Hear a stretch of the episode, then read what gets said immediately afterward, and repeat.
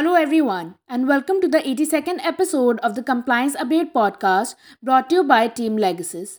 Through this weekly series, we endeavor to bring to you legal, regulatory, and compliances updates as well as alerts that you may have missed during the week. Let us look at some of the key developments in the past week.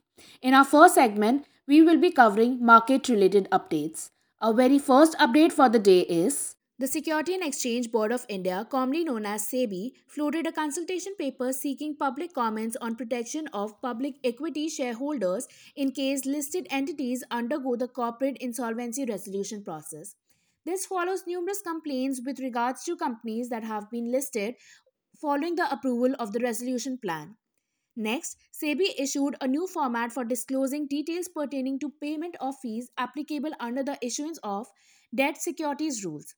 In July, SEBI said the market infrastructure institution, including the stock exchange, registered intermediaries, and companies that have listed are intending to list their securities on the stock exchange.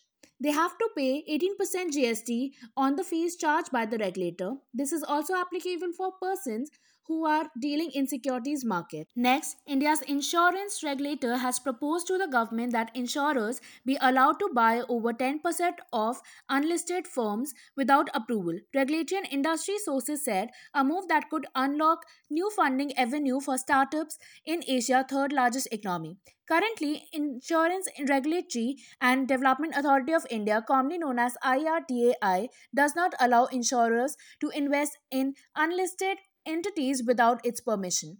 Next, capital market regulator SEBI has introduced a regulatory framework to facilitate providers of online bond platform that are selling listed debts securities under the new rules no person would act as an online bond platform provider without obtaining registration certificate as a stockbroker from SEBI Next, the Directorate General of Foreign Trade, commonly known as DGFT, has notified that the importers can apply for registration after the 60th day and within 5 days before the expected date of arrival of the import consignment.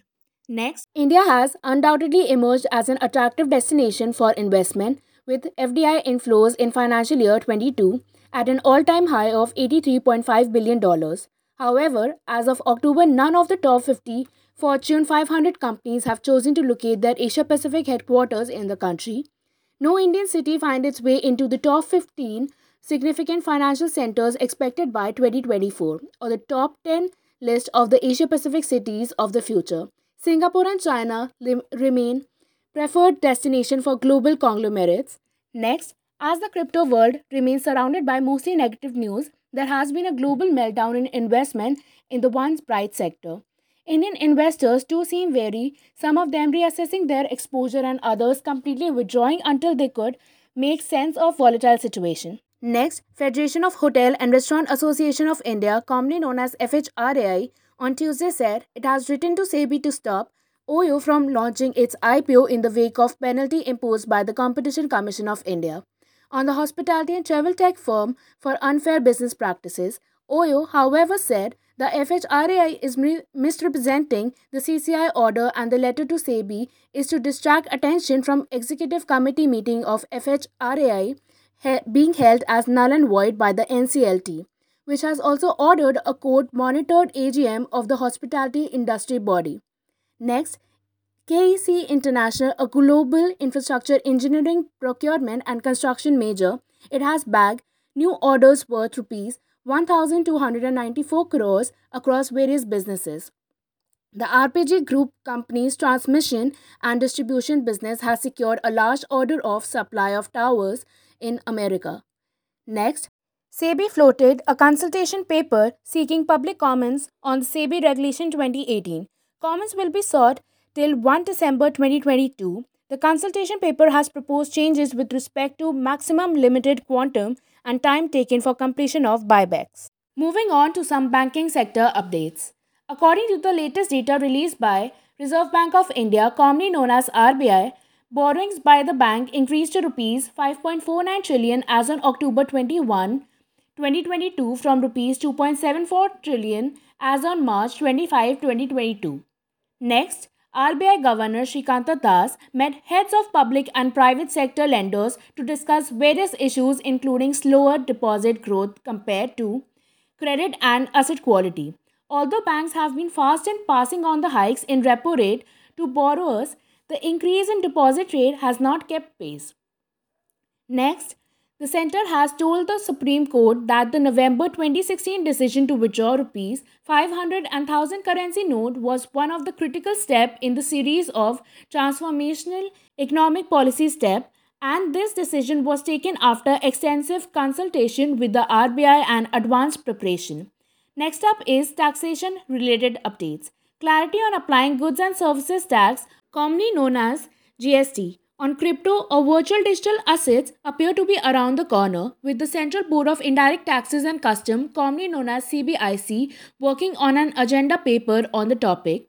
The board has been interacting with the industry to decide on the GST rate for crypto assets and identify whether they should be classified as goods or a service beside related issues. Next, the Central Board of Direct Taxes commonly known as CBDT, has proposed a standard income tax return form that aims to replace six of the seven existing ITR forms, ITR 1 to ITR 6, in an effort to simplify the process of submitting one income tax return.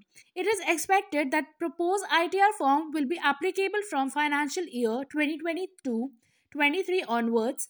The common ITR form will be online questionnaire based form. Next, the CBIC has clarified the GST refund related issues from 18 July 2022. The restriction has been placed on refund of unutilized input tax credit on account of inverted duty structure in case of supply of certain goods falling under Chapter 15 and 27. Lastly, let us look into some government sector updates. India and Iran are expected to sign the main contract on the long term use of the all important Chabahar port within the next few months. According to Satnam Sonowal, Union Minister for Ports, Shipping and Waterways, says India continues to equip and operate the container and multi-purpose terminal at Chabahar Port as per existing arrangements.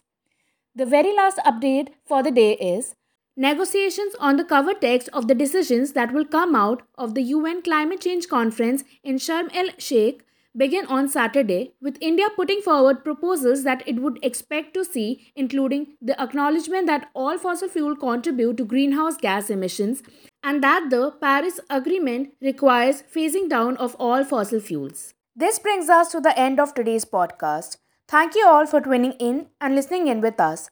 If you liked today's episode, please subscribe and tune in every Friday for more such updates. Also, feel free to write into us with your comments and suggestions to editorial at the rate legasis.in.